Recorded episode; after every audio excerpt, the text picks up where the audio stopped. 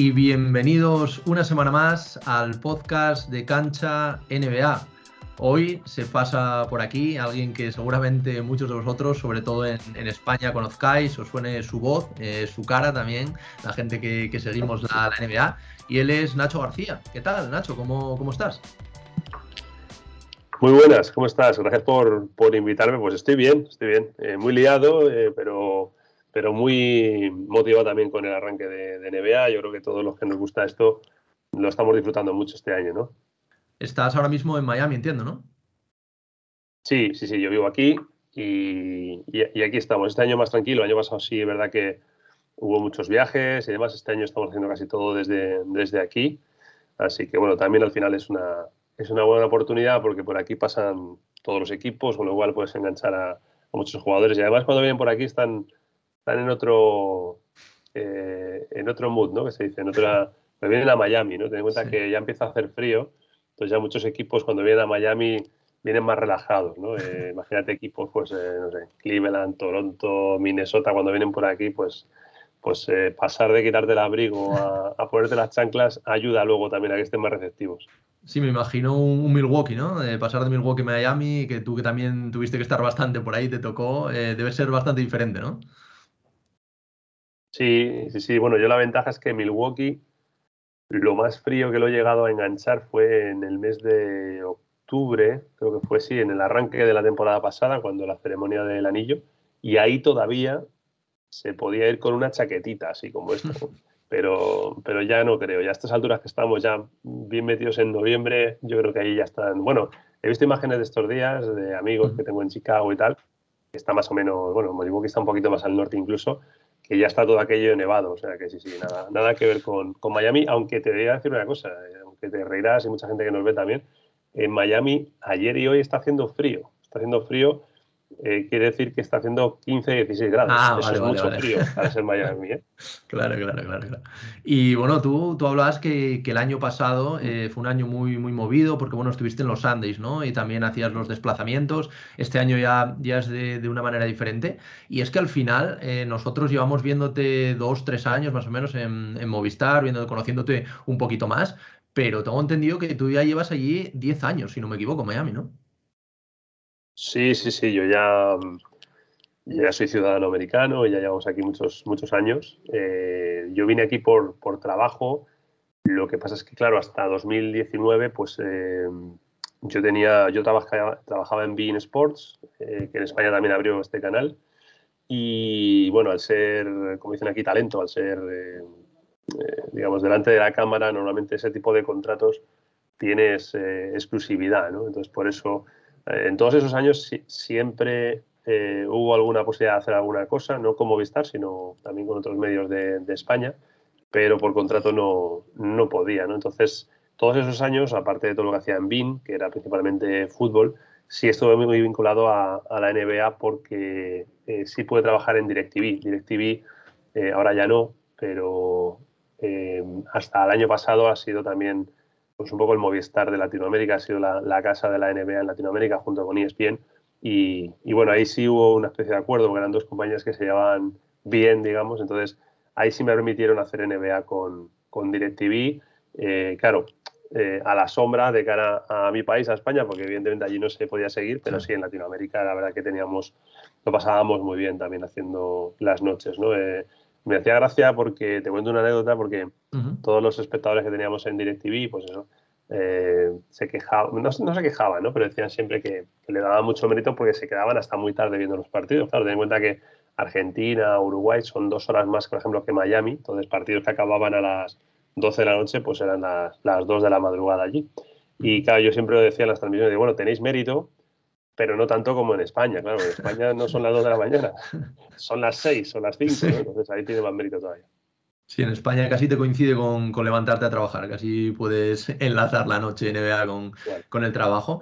Y lo que sí que quería preguntar, Nacho, es un poco por, por estos inicios, ¿no? Porque tú al final eres, español, eres de Madrid, si no, si no me equivoco. Em, ¿cómo, ¿cómo, te surge la, posibilidad? Porque antes de irte allí sí que, sí que he visto que trabajaste en, varios sitios aquí en, España. Eh, ¿Cómo surge esta oportunidad? Si es una oportunidad que tú buscaste, te salió. Pues, a ver, yo siempre he tenido la, inquietud de, venir a Estados Unidos. Eh, más como una, no una fantasía, sino más como algo, bueno, que como un sueño, ¿no? Pero que tampoco le das mucha, mucha forma. Pero sí, yo estando trabajando en, España, yo estaba en proceso de selección de, de cadenas de aquí.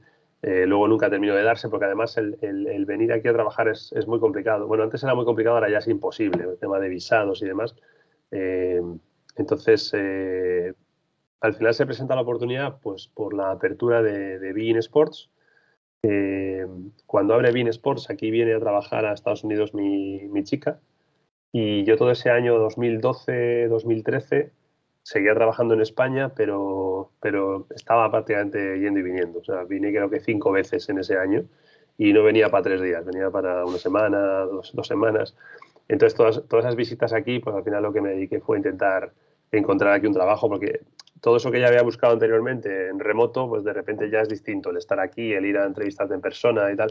Y al final, pues conseguí trabajo en, en Bean Sports. Estuve el primer año eh, no, no, querían incorporar más, más españoles porque aunque tenían la Liga de España, digamos que aquí le dan mucha importancia también al, al, acento latino y demás. Entonces el primer año, por la experiencia que yo tenía, pues estuve, eh, como dicen aquí, produciendo. En España se dice editar, o sea, estuve llevando un par de programas.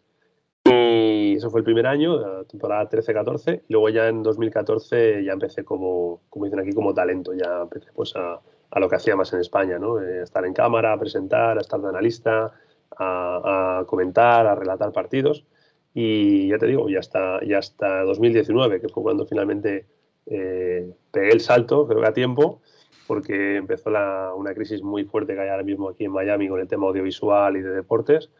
Empecé a montármelo un poco por mi cuenta y bueno, pues aquí, aquí estamos. Ya te digo, ahora pues como freelance y, y sí, yo creo que lo más, lo más visible de cara a España es, es Movistar, evidentemente, una ventana enorme, pero bueno, también haciendo cosas para, para otros medios y, también para otros países. Sí, por eso decía, ¿no? Que al final eh, tu cara, tu voz es más conocida en España desde que, desde que entras a trabajar en, sí. eh, como parte, aunque sea de freelance, pero bueno, como, como parte de, de Movistar.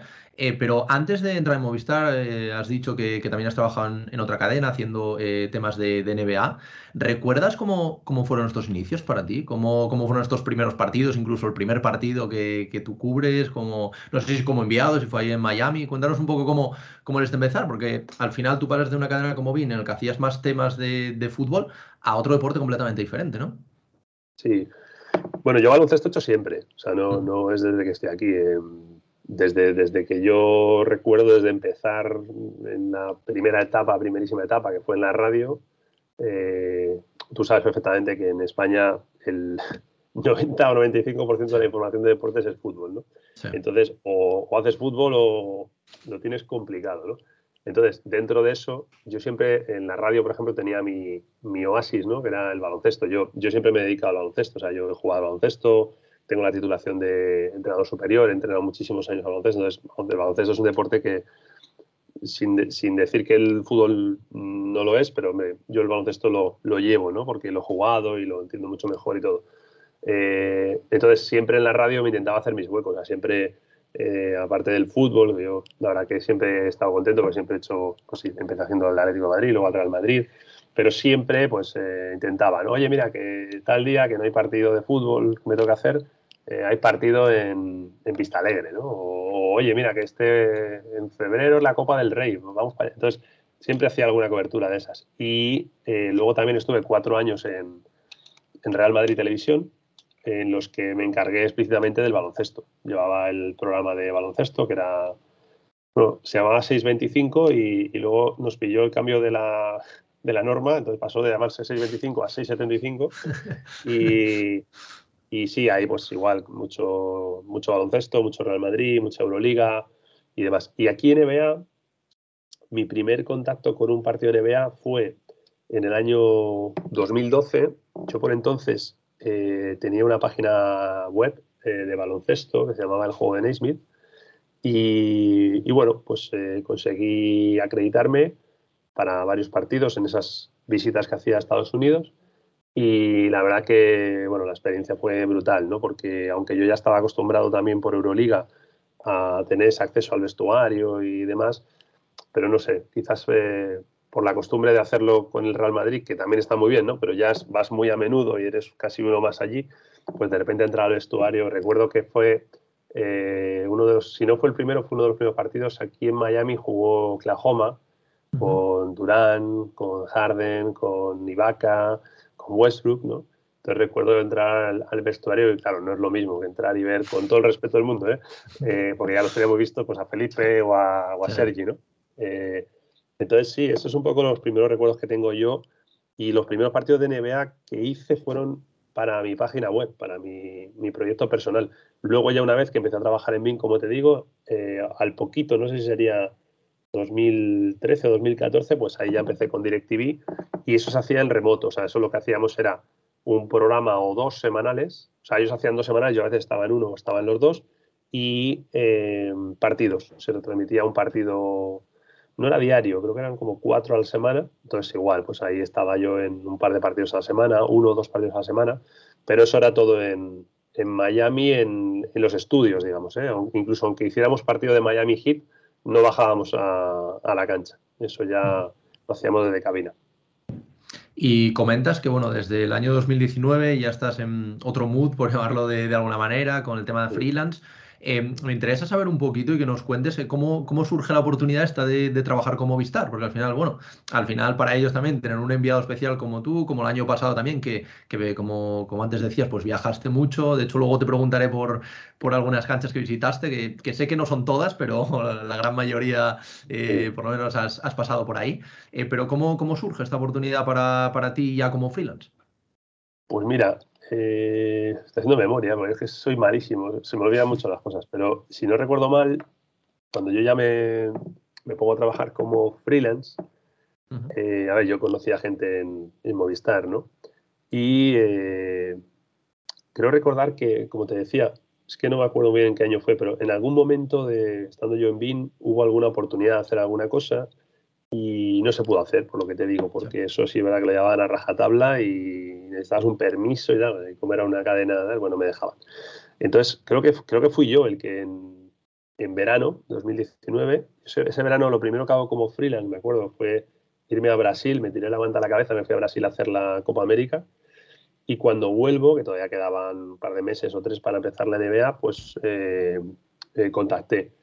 Creo recordar creo recordar que con quien hablé primero de todo fue con Anthony eh, y se lo comenté. Digo, oye, eh, para Generación NBA, ¿crees que puede interesarles el, contar con alguien aquí? En principio no era ni siquiera de manera regular.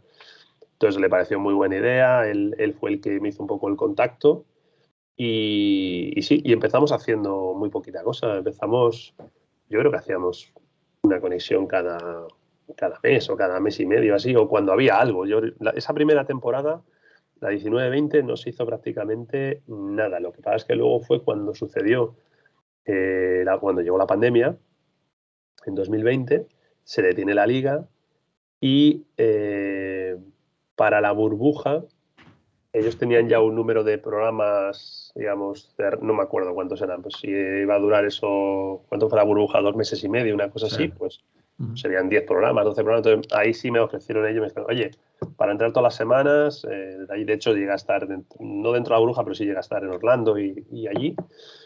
Y ahí fue cuando empezó, digamos, con regularidad. Como quedó bastante bien, yo creo que la gente estaba contenta y tal. Entonces estaba, estaba Kike y estaba Anthony haciendo el programa. Pues ya al año siguiente se mantuvo con regularidad, ¿no? Y así se hizo semanalmente la, la intervención. Así es como empezó todo y luego cómo fue desarrollándose. ¿Y qué tal la experiencia el, año pasado? Porque sí que te veíamos todo el día en aeropuertos, de un sitio para otro, que tiene, tiene que estar muy bien, la verdad, pero al final también, como tú comentabas, también tiene que ser cansado, ¿no? Cubrir tantos partidos en diferentes sitios, encima las distancias en Estados Unidos no son las distancias de, aquí de España. Eh, ¿cómo, ¿cómo, llevaste todo, todo esto el año pasado? ¿Experiencias positivas, algo negativo? Cuéntanos un poquito cómo, cómo fue esta pasada temporada para ti. Todo, todo muy bueno. O sea, eh, me parecería eh, un cafre si dijera algo malo, porque, a ver, tiene sus cosas negativas, evidentemente, pero, pero bueno, no te cuento, pero, pero no, no, es, vamos, para nada no ocupa nada de, mi recuerdo de, lo que es. Es, es. maravilloso porque al final, bueno, yo había estado ya en muchos pabellones NBA, pero quieras que no, ya ahí le agarras ritmo, empiezas a ir todas las semanas a algún sitio, ya no solo el pabellón, yo también soy muy inquieto cuando voy a los sitios, intento patearme la, la ciudad si no la conozco, si la conozco generalmente también, pero, pero sí, soy de... Yo, yo siempre en la maleta llevo las zapatillas de correr. Eh, evidentemente hay ciudades que algunos momentos de año no, no, no puedes salir a correr, pero me gusta ver las ciudades, por ejemplo, generalmente lo hago así, me pongo las tapas, salgo a correr y, y me veo la ciudad. Prácticamente a lo mejor voy una hora corriendo y más o menos lo ves todo. Eh, entonces, bueno, la experiencia muy buena eh, porque descubres también lo diferente que es la NBA dependiendo de la ciudad o del pabellón al que vayas, cómo funcionan puede parecer que es todo como muy homogéneo, que es todo, que todas las franquicias funcionan igual y qué tal, pero para nada, luego ya empiezas a conocer, pues eso, pues como son los de prensa, no voy a criticar a nadie, ¿eh? ni bien ni mal, pero como son los de prensa de los Mavericks, y como son los de prensa de Phoenix Suns, y como son los de prensa de Milwaukee, ¿no?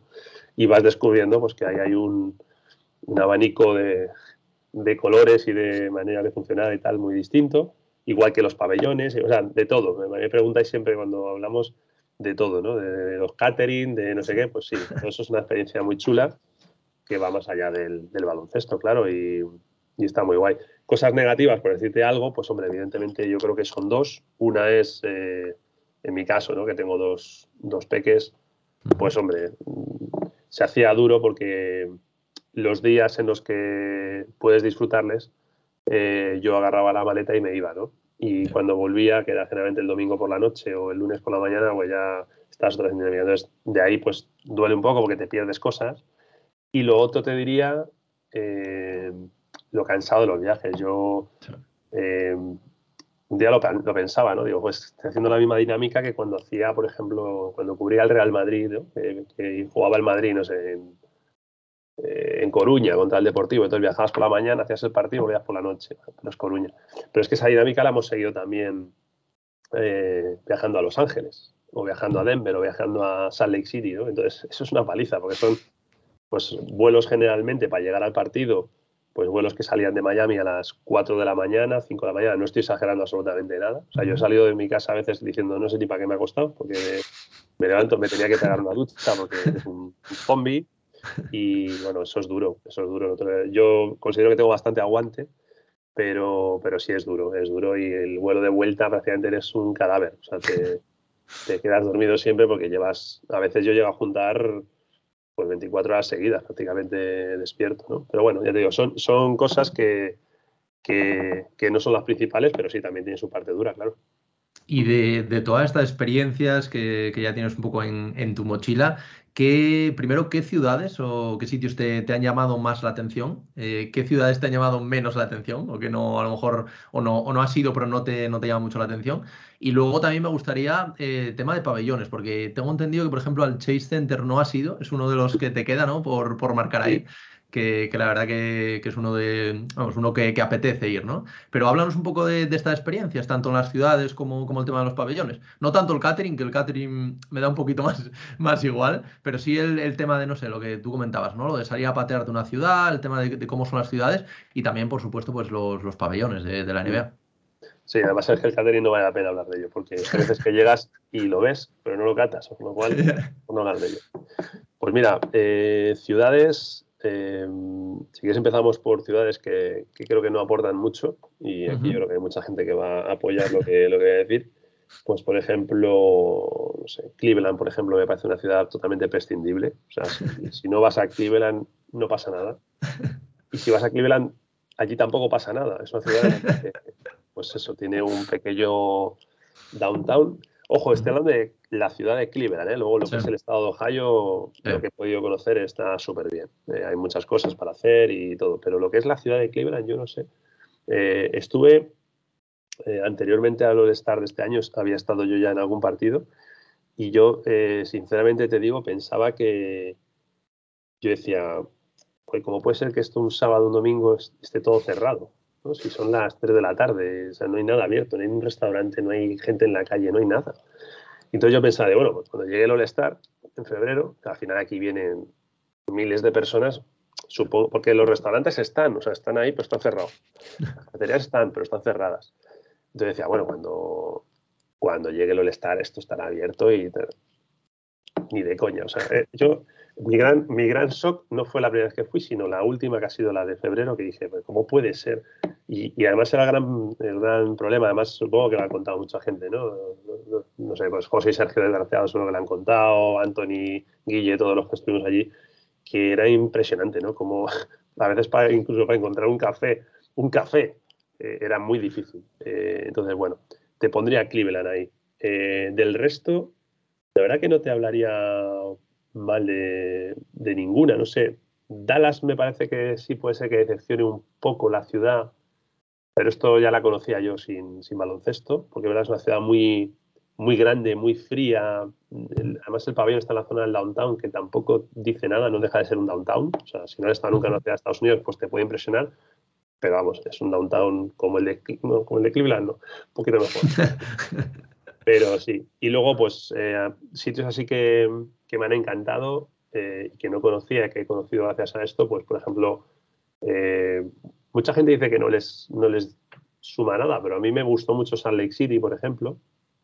Me gustó, yo creo que tiene que ver también el momento del año en el que fui, que fue ya pues por estas fechas, yo creo que fue el año pasado justo, y había, estaba todo nevado en las montañas, la ciudad, a mí me pareció una ciudad, pareció una ciudad, pues eso, no tenía tampoco nada del otro mundo, pero pareció bonita y con su, con su personalidad o sus curiosidades por el tema de los mormones. Me, llamó la atención, por ejemplo, era un partido de un domingo, y me llamó la atención pues que no, no te pudieras tomar una, ahora que está de moda con de Qatar, ¿no? Del Mundial, pues no te podías tomar una cerveza tampoco, eh, porque los domingos pues no, no hay alcohol cosas así, ¿no? Que dices, parece mentira que esto, estemos en Estados Unidos. Sí, sí, eso pasa. Eh, o no poder comprar, ¿no? O sea, yo no voy a comprar alcohol, pero quiero decir que si hubiera querido ir al supermercado a comprar una botella de vino, no hubiera podido comprarla tampoco. Entonces, bueno, pero la ciudad me gustó. Eh, ¿Qué más? Bueno, Chicago ya la conocía también, pero Chicago es un sitio espectacular. Eh, espectacular. O yo creo que Chicago le mira, le mira los ojos a, a Nueva York eh, o a San Francisco, digo que es una de cada costa, a lo mejor que pueden ser más, más top. ¿Y qué más? Qué más? Bueno, Milwaukee me gustó bastante porque iba con muy poquitas expectativas y, la verdad que me sorprendió bastante. Creo que ayudó mucho también el hecho de que la final fuera con Phoenix, porque Phoenix no te la voy a poner a la altura de Cleveland, pero Phoenix la zona donde está el pabellón y tal tampoco te mueves mucho más lejos de eso y tampoco tiene gran cosa. Algún restaurante y tal, pero tampoco tiene gran cosa. Aparte de que en verano no, puedes salir a la calle en, Phoenix. Entonces sí, Milwaukee me, gustó bastante. Me gustó bastante. Eh, es como una especie de. Alguno que haya estado me dirá, ah, qué bestia, pero es una especie de Chicago en pequeñito, muy, muy pequeñito, ¿no? Pero mola porque tiene su influencia alemana, tiene su, su vidilla, tiene su, me gustó, el hecho de que esté ahí, tiene varios ríos que recorren la ciudad, tiene el lago Michigan, no sé, tiene, tiene su encanto. Y no sé, no sé decirte, no sé qué más decirte, pues yo te diría esas, yo creo, porque las demás van a ser ciudades todas grandes que ya todo el mundo yo creo que, conoce, ¿no? Sí, un, rollo Boston, ¿no? Algo así también. Que... Boston es una pasada, Boston está muy bien. el problema que tiene es que es carísimo, es carísimo, es el único problema que tiene, porque Boston en sí, yo he estado también de vacaciones y toda la zona, no solo de Boston, sino de Nueva Inglaterra, es una maravilla. Es, es, realmente uno de los pocos sitios de Estados Unidos en los que sientes historia, ¿no? Es una ciudad que tiene historia. La mayoría de las ciudades de Estados Unidos pues no son ciudades muy modernas, pero en Boston sí, en Boston pasaron cosas. Eh, aparte de ser una ciudad histórica, pues sobre este país nació allí, eh, con la revolución y todo. Entonces, todo eso está muy bien. La verdad que Boston es un sitio en el que sí tienes que ir. Cleveland no hace falta, pero Boston sí. no, es, es, curioso, ¿eh? porque también se pasó por aquí hace tiempo Guille y fue lo primero que me dijo. Me dijo, salvo Cleveland, eh, por favor, donde sea. No quiero otras finales en Cleveland, por favor. Porque claro, además a, él, tanto él como a Anthony le tocaron ir bastantes veces a Cleveland los últimos años. Entonces, entonces claro, es un, es un, sitio que aparte de aborrecer no quiere volver más. Pero bueno, y, en cuanto a, a, pabellones, Nacho, porque bueno, una cosa es la ciudad, pero sí que es verdad que, bueno, no sé si será el caso, pero a lo mejor alguna ciudad que no te llame mucho la atención, pero que luego el pabellón sí, o, o suele ir bastante de la mano. ¿Cómo, cómo es un poquito por, tu, por tu experiencia? Por salvar un poco a Cleveland, te diré que el pabellón está muy bien. Eh, sí, yo creo que es un poco más pequeño que, los demás, pero, pero es bastante grande. y, y pabellón a mí me, me, gustó. ¿Sabes qué pasa? Yo tengo la sensación de que, no todos, ¿eh? pero un porcentaje muy alto de los pabellones NBA son muy similares una vez que estás dentro, ¿sabes? Eh, ¿Qué cambia? Pues que si es más moderno, pues encuentran más chuladas por ahí. Si es un poco más clásico, como puede ser el de los Celtics, pues eh, se nota, se nota que hay historia. Si ha habido presencia, por ejemplo, de españoles, pues te encuentras cosas chulas. Por ejemplo, el FedEx Forum a mí me... Eh, no te voy a decir que no me lo esperaba, ¿no? Porque evidentemente sabemos todos los que han hecho por ahí los gasol, pero, pero, pero me gustó, por ejemplo, en, el, en la zona de vestuarios, en la zona que hay entre los vestuarios y la zona de prensa, que es una zona por donde cohabitamos hay periodistas y jugadores, eh, hay dos, hay dos fotos enormes, una de Pau y otra de, de Marc. Eh, también hay otra por ahí de saint de jugadores que han hecho ahí algo importante, ¿no? Pero vamos, la de, lo de Marc y lo de Pau, evidentemente, está por encima de todo lo demás. En la foto, si no recuerdo mal, es la de, la de Pau es con el galardón de rookie del año, de memoria, ¿eh? Y la de, y la de Marc yo creo que es la de, pues algún, eh, ah, no sé si algún MVP o alguna, no lo sé. Pero vamos, sí, impresiona, ¿no? Vas paseando y una foto del tamaño de, de una pared eh, y luego, pues no sé, pabellones. Eh, recuerdo, ahora hace tiempo que no voy, pero recuerdo que me gustó mucho el nuevo pabellón de Brooklyn, que ya tiene unos años. bueno, no sé si llegará a 10 años, no, yo creo que tiene menos, pero vamos, ese me gustó bastante. Por encanto, por mística, por ambiente, el TD Garden, sin lugar a dudas, es uno de los pabellones top para mí de, de aquí. Luego el Madison Square Garden, que quizás es el que la gente que nos vea pues más pueda conocer, eh, tiene su cosa también, porque yo en ningún momento tengo la sensación de que estoy en un pabellón de baloncesto. O no sabes muy bien dónde estás. Es, una estación de tren, pero también es un centro comercial, pero también eh, te equivocas de planta, en vez de bajarte en la del pabellón, de repente apareces en un anfiteatro, la hostia de grande, y dices, pero bueno, pero ¿cómo puede tener aquí tantas cosas? Entonces el Madison es, es curioso también. ¿Y qué más? El Staples Center, que no había estado, eh, estuve el año pasado, me, gustó, eh, pero igual, me, muy parecido, por ejemplo, al pabellón nuestro de aquí de Miami. sí, y te diría pocos más, no sé, yo creo que me, dejo pocos, me dejo pocos ya, sí. El de, el de Milwaukee, por ejemplo, también me gustó, era muy nuevo y está en una zona muy chula, una zona nueva de la ciudad que hicieron, en la zona del downtown. Pero vamos, son todos muy parecidos. ¿eh? Te, cierran los ojos y te meten en medio de uno y abren los ojos y adivina cuál es. Y como no te pongan el logo del equipo, alguno dudas ¿eh? de cuáles son y cuáles son. Sí, sin duda, sin duda. Y Nacho, me gustaría también preguntarte, porque al final, pues es lo que decías tú, ¿no? El estar allí también te da una posición muy privilegiada, eh, no solo con respecto a, viajar a pabellones, sino también con, el acceso a, jugadores. Eh, ahora, bueno, este, este año en, Miami, que se van a pasar eh, pues los, los, equipos por ahí, y, desde esta temporada creo que ya dando otra vez acceso a los vestuarios, ¿no? Que por tema de, la pandemia, pues estuvo un poco complicado esto, pero mm, sí que quería preguntarte por el tiempo que, que llevas ahí cubriendo la NBA. Em, sé que has hecho muchas entrevistas a, diversos jugadores, pero alguna que, bueno, alguna o algunas que, te hayan hecho especial ilusión, o a lo mejor alguna que, no te había hecho especialmente ilusión al ir a hacerla, pero que después eh, te sorprendió el, jugador, por ejemplo, algo que, recuerdes. Mira, una de las que más ilusión me han hecho, eh, la he hecho esta semana y sale la semana que viene. Entonces no, se puede decir eso, ya, ya sí, no, no, se puede decir. ¿Ah, se puede decir? Ah, Sí, sí, el otro día entrevisté a Bam, a Bama de Bayo. Eh, me hizo ilusión porque, por varios motivos. Primero porque, no te lo vas a creer, pero eh, para la tele nunca había entrevistado a nadie de Miami Heat. De hecho, un, día, lo, el año pasado, lo, comentaba con, con, Nick, que es uno de los, de, los jefes de prensa de, Miami Heat, y se lo decía, digo, ¿te puedes creer que no hemos hecho ninguna entrevista nunca para Movistar? ¿De verdad? Digo, sí, sí, o sea, no, hemos hecho ninguna. He hecho pues alguna para EFE o para, o para otros medios, pero no, coño. Y entonces se quedó ahí en el aire, porque el año pasado, verdad que ya era, era estábamos en metidos en playoff y ahí es muy complicado. Pero um, este año se lo dije, dije, oye, este año, macho, antes de Navidad hay que hacer algo, porque si no, y, nada, me preguntaron, le dije, mira, me gustaría de Bayo porque primero me parece un tipazo, o sea, es un tipo... Eh, tiene, no sé cómo explicarte, pero tiene una energía te transmite un buen rollo espectacular, ¿no? Salvo que seas, salvo que seas eh, al, que le toca defender, ¿no? Pero, pero sí, pero sí, sí, tiene ese, que tiene, transmite mucha, mucho buen rollo. Y la entrevista quedó muy bien, la verdad. Además, eh, aquí las entrevistas se hacen, no es, no es una exageración, ¿eh? ni es una frase hecha, se hacen con cronómetro, muchas de ellas. O sea, tú te sientas con el jugador, si tienes ocho minutos, tienes aquí a un metro tuyo, al de prensa, con el cronómetro y te va diciendo lo que te queda.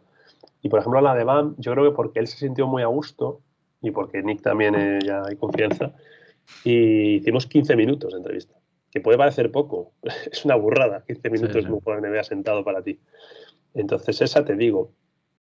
Y luego, pues, fíjate, más que jugadores, te, te voy a contar dos, dos cosas. Mira, una es un exjugador que yo le admiraba mucho, creo que tú también, seguramente, que es Dominic Wilkins. Eh, le he entrevistado ya como exjugador un par de veces y igual, me parece un tipazo. Eh, me parece que es un tipo, evidentemente no está a la altura de, Michael Jordan, pero le, le, mira, le mira a la cara, no en cuanto a títulos y tal, sino en cuanto al ese momento de la historia de la NBA, él era uno de los que estaban en el Star System, ¿no? Y entonces le ves a, muchos de ellos les ves tan inalcanzables y este es un tipo normal y corriente. O sea, Dominic Wilkins tiene muchos ceros en el banco seguramente, pero en el trato es un tipo normal y creo que lo que le ha ayudado a comportarse de esa manera es que él desde hace muchos años eh, comenta los partidos de los Hawks para la tele local, entonces él a la mayoría de los viajes va, va y, y me llamó la atención la primera vez que le vi, que fue aquí en Miami, que estaba como un periodista más. O sea, para entrar al vestuario, por ejemplo, fíjate Dominic Wilkins, o sea, que sí. la, abre la puerta así, pase usted donde quiera, como si se quiere duchar. O... Y no, él estaba esperando en la puerta hasta que abrían, como todos, como uno más.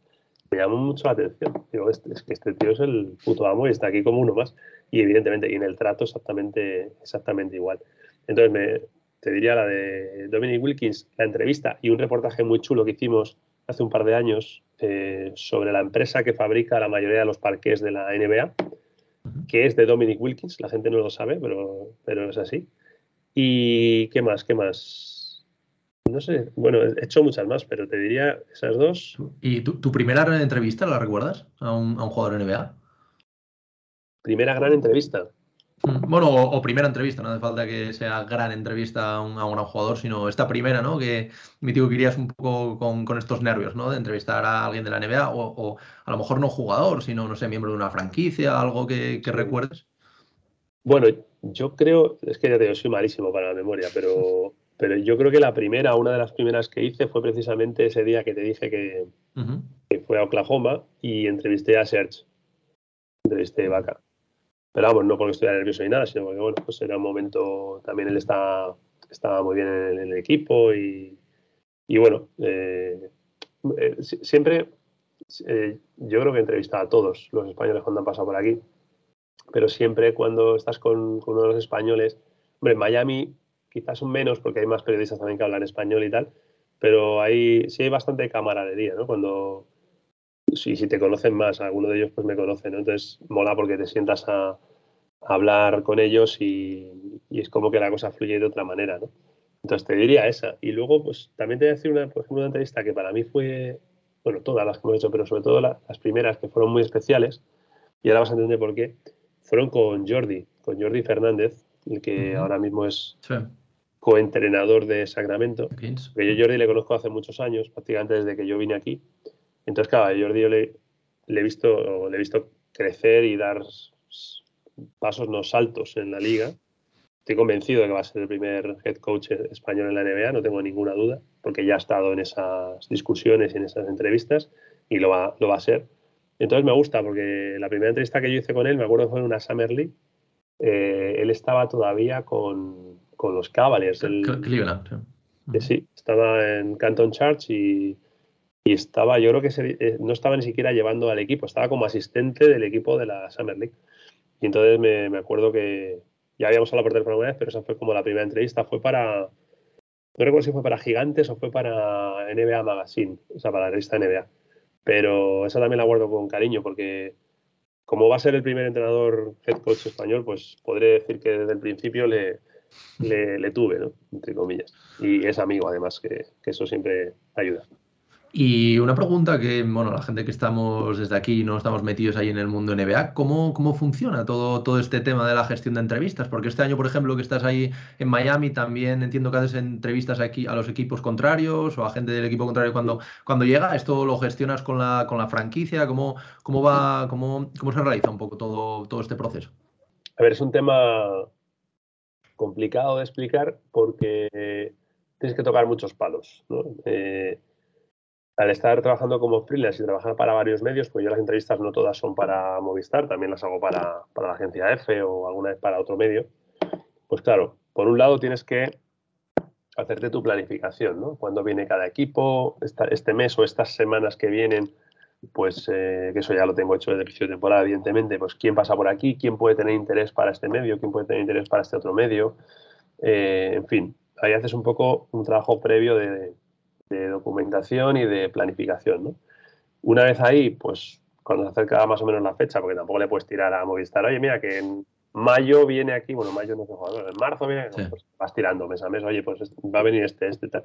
Entonces tú le mandas un poco ahí, haces un poco de croupier, a ver qué tal, y ahí te viene el feedback. Entonces hay veces que les interesa ese jugador o no, o te proponen otro, o no quieren ninguno, o quieren, depende, ¿no? Incluso hay veces que, el, que, hay dos medios distintos que quieren al mismo jugador. Entonces, claro, ¿qué haces, no? Entonces, bueno, tienes un poco que lidiar ahí con eso. Eso por un lado. Y luego, por otro lado, para solicitar las entrevistas, yo suelo ir por, por dos lados. Por un lado, siempre, y esto lo llevo a rajatabla porque, eh, aparte porque tiene que ser así, porque también me, me, me mucho, que es con la propia NBA. Desde, desde NBA España, que evidentemente tenemos ahí mucha relación y mucho contacto, también eh, ya, ya tengo mucha, mucho trato y mucha movimiento también con NBA, NBA, o sea, con la oficina de Nueva York, ¿no? Entonces, eh, generalmente, pues también por ahí toco NBA, mm, con todos en, el mismo, en la misma línea de comunicación y se les dice, mira, pues nos gustaría, aprovechando que pasan por aquí, hacer a este jugador, a este jugador, a este jugador. Entonces, la NBA desde ahí te ayuda, ¿no? O sea, eh, suele entrar en contacto con las franquicias, con la gente de comunicación de las franquicias y, bueno, pues eso te ayuda siempre, porque que vengas de la mano NBA, de la liga, te ayuda. Y luego, aparte de eso, también hay otro, otro camino que es ir directamente a las franquicias, ¿no? Porque hay veces que a lo mejor el mensaje de NBA no les ha llegado o no se han querido enterar y tal, entonces tú, también haces fuerza por ahí. Y ahí es un mundo complejo, pues porque sí, como te decía antes, hay, hay departamentos de prensa y departamentos de prensa, ¿no? Hay franquicias, no, no, no voy a atizarle a nadie, pero hay franquicias que funcionan muy bien, muy bien, muy bien. Esas sí, esas sí las voy a decir. Por ejemplo, Dallas Mavericks funciona genial. Phoenix Suns es una maravilla tratar con ellos. ¿no? Y hay otras que no, que no, que no, que no ayudan.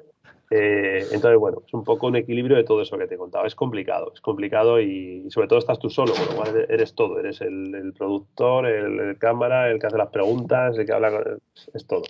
Pero bueno, es, es divertido. Y vale Luego entiendo también que depende del jugador, pues cuesta más, cuesta menos, ¿no? Al final habrá las estrellas más destacadas de la liga un poco más inaccesibles, ¿no? Te estoy hablando, no sé, lo que comentabas tú antes, un, un, Durant, evidentemente, pues será mucho más complicado que a lo mejor un otro jugador, ¿no? Sí, yo mm, directamente es que intento no, no tocar a esos jugadores porque sé que no lo van a dar. A ver, ya cuando llevas varios años ya entiendes un poco cómo funciona todo, ¿no? Entonces, mm. los jugadores tipo, como dices tú, Durán, eh, es muy, muy, muy, muy difícil que te lo sienten a ti solo.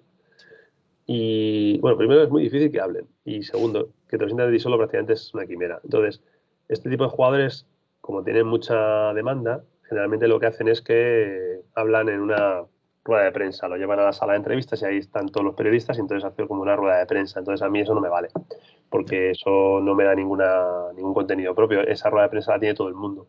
Entonces, directamente yo ya no le tiro a esos jugadores, ¿sabes? Eh, directamente lo que hago es eh, pedir jugadores pues de que tengan, que tengan interés porque tengan una historia detrás bonita, una historia que se pueda contar, que sea interesante, o eh, jugadores que tengan peso en el equipo. Pues, por ejemplo, esta semana entrevistamos a Michael Bridges de, de, Phoenix Suns, que me parece ya, pues digo, bueno, seguramente este tipo no va a tener tanta demanda de entrevista, y, me parece es un tipo muy interesante para hablar por su historia por, y por su presente también. ¿no? Genial. Y eh, un par de preguntas ya para, acabar, Nacho. Eh, ya, ya, dejo que, vayas a preparar tus, cosas, que como freelance estarás a tope, supongo. Eh, la primera, te vi, no me acuerdo ahora, ahora dónde fue, pero mm, diciendo que había un asturiano, bueno, yo en mi caso, aunque llevo ya seis años viviendo en Madrid, soy de Asturias también, y que hay un asturiano de, mm, de como llamaríamos recoge pelotas, ¿no? Ahí en, Miami Heat, ¿no? O sea, ¿cómo, eh, no sé si le conoces personalmente, cómo, cómo ha llegado un asturiano hasta ahí, hasta, hasta ser un, un pelotas ahí en, Miami. Pues mira, sí, sí le, sí le conozco, Sergio, Sergio Santa Marina, creo que es el Santa María, Santa Marina creo que es. Pues eh, no, a mí me, me resultó súper chocante porque fue el año pasado, ¿no? El, el año pasado, en un partido, pues eh, estaba yo grabando una, un, falso directo antes de un partido y bueno, pues él, a mí no me conocía, él vio el, micrófono de Movistar y se me acercó, me dice, ¿tú eres de España y tal? Y yo, sí, sí. Y tú también, claro, no me, no me, me da muy chocante que un tipo de los que están dando los valores allí o con la mopa o tal, lo que hacen estos chicos son los, los ball boys, creo que les llaman además acento asturiano, asturiano, o sea, eh, no, había duda. Y entonces sí, ahí me contó un poco su historia. Es un chico que está, está estudiando, eh, estaba el año pasado, hasta este año también, creo que el año que viene también está por aquí. Y bueno, aparte de, de sus historias y sus responsabilidades como estudiante, pues trabaja para Miami Heat como, como pues eso, es que decir recoge pelotas no es exactamente. No, es ball boy. Hacen todo. Sí. hacen todo. Hacen, pasan el balón a los que van a tirar antes, luego en el partido están con la mopa, están también llevando y trayendo eh, cosas que pueda estar el equipo, en este caso visitante, pues desde las maletas hasta lo que sea. O sea hacen, hacen de todo. Es, un trabajo. Parece que, que, no hay, que en español al menos no, no hay una palabra, ¿no? que tengamos nosotros definida para claro, es, es una mezcla entre recoge pelotas, utillero. Sí. Eh, sí. o sea, es una cosa muy. para todos. ¿eh?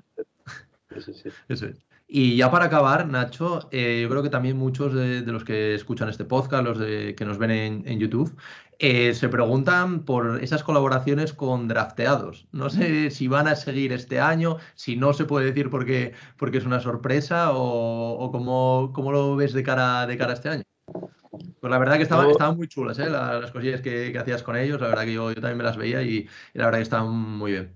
Gracias, hombre. Pues no, con drafteados no, pasa nada. Simplemente es que, eh, digamos que cuando nos sentamos al principio del todo a, hablar y a ver qué podíamos hacer juntos, eh, porque yo ya le seguía también a José y a, Sergio y, bueno, me, contactaron también para ver si, a ver dónde podía estar el punto de, nexo de unión, ¿no? Para hacer cosas. Entonces, lo de drafteados se ha parado, ¿no? No es que sea un no, sé, no sabría si, es definitivo o no, pero realmente no es que haya habido ningún problema, simplemente es que eh, digamos que ellos lo que buscan para hacer desde aquí conmigo es eh, principalmente contenido con jugadores, te diría también gente en torno a la liga, pero sobre todo jugadores.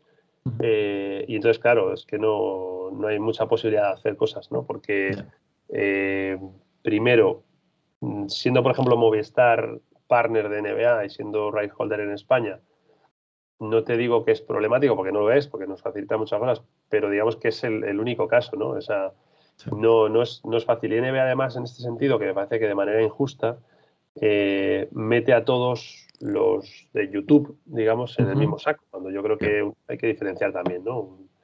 Un, nivel, sin faltar respeto a nadie, pero hay, que, hay que distinguir el alcance que tienen unos canales y otros, hay que distinguir la profesionalidad de unos canales y otros. Entonces yo creo que ellos realmente podrían calificar perfectamente como un medio de comunicación, pero a, los ojos de la NBA no lo ve como un medio de comunicación. Entonces yo no tengo la posibilidad de sentarme con un jugador, hacerles una entrevista para drafteados. Entonces, pues eh, arrancamos haciéndolo un poco más genéricos y hicimos, por ejemplo, a, Drew, al entrenador de, de Tyler Hero, hicimos una cosita en Milwaukee con los aficionados, otra cosa con aficionados en Miami, pero realmente ellos lo que querían era esa sección enfocarla más a protagonistas muy top y a día de hoy pues no se puede hacer. Es, eso hace unos años sí se hubiera podido creo que hacer antes de la pandemia, porque yo al final, pues mira, con la página mía de Joven Smith, yo por ahí ha pasado todos los jugadores de la NBA y al final es en el vestuario, pues puedes agarrar casi a cualquiera, ¿no? Entonces ahí se podrían hacer cosas.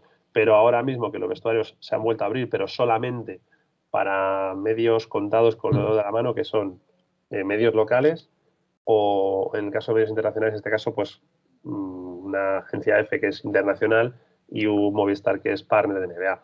Entonces, Mm, yo no puedo hacer ahí nada. O sea, que básicamente la respuesta es esa. No, no hay ningún problema ni, ni entre José y Sergio y yo, ni nada. no, a ver, no. algo y no, no, se puede conseguir de momento. Quizás se pueda hacer en un futuro. La pregunta no iba por si era problema, era simplemente por saber si va a volver la sección, que la verdad que me parecía que, que estaba muy chula. Entonces era, era simplemente por saber. No, yo estaría, estaría encantado de, de, hacer más cosas, pero bueno, eh, también entiendo que además no, no, son, no son dos personas que podamos decir que que, no lo tengan claro y que no les haya ido bien. Entonces ellos saben por dónde quieren tirar su proyecto y yo lo respeto totalmente y ya está. Entonces, si ellos la idea original que querían era hacer eso y no se puede, pues oye, yo sí se lo he hablado alguna vez, ¿no? Que podemos hacer otras cosas también, que no sea solamente tener un jugador en, una entrevista, pero bueno, a ellos eso no les, no les cuadra, me, parece bien y ya está, no, hay ningún problema, ya te digo, ojalá cambie un poco todo y se pueda hacer algo más, más adelante, ¿no? Pero bueno, ya se verá.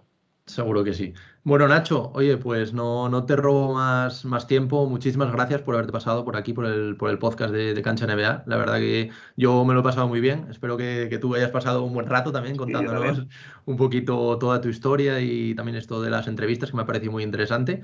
Y nada, oye, muchísima suerte para, la temporada, que, acaba de empezar y todavía, todavía queda mucho. Y, nada, que estaremos atentos a esa entrevista con Mama de Bayo, que tiene muy buena pinta, la verdad. Sí, os va a gustar, os va a gustar. Pues nada, gracias Marcos y, y nada, pues eso, suerte, suerte con el proyecto y ahí estaremos eh, apoyando. Ya, ya hablaremos en un futuro cuando quieras, ya sabes que ya, me tienes ahí localizado, así que hablamos cuando quieras y nada, gracias por, por invitarme. Un abrazo para ti.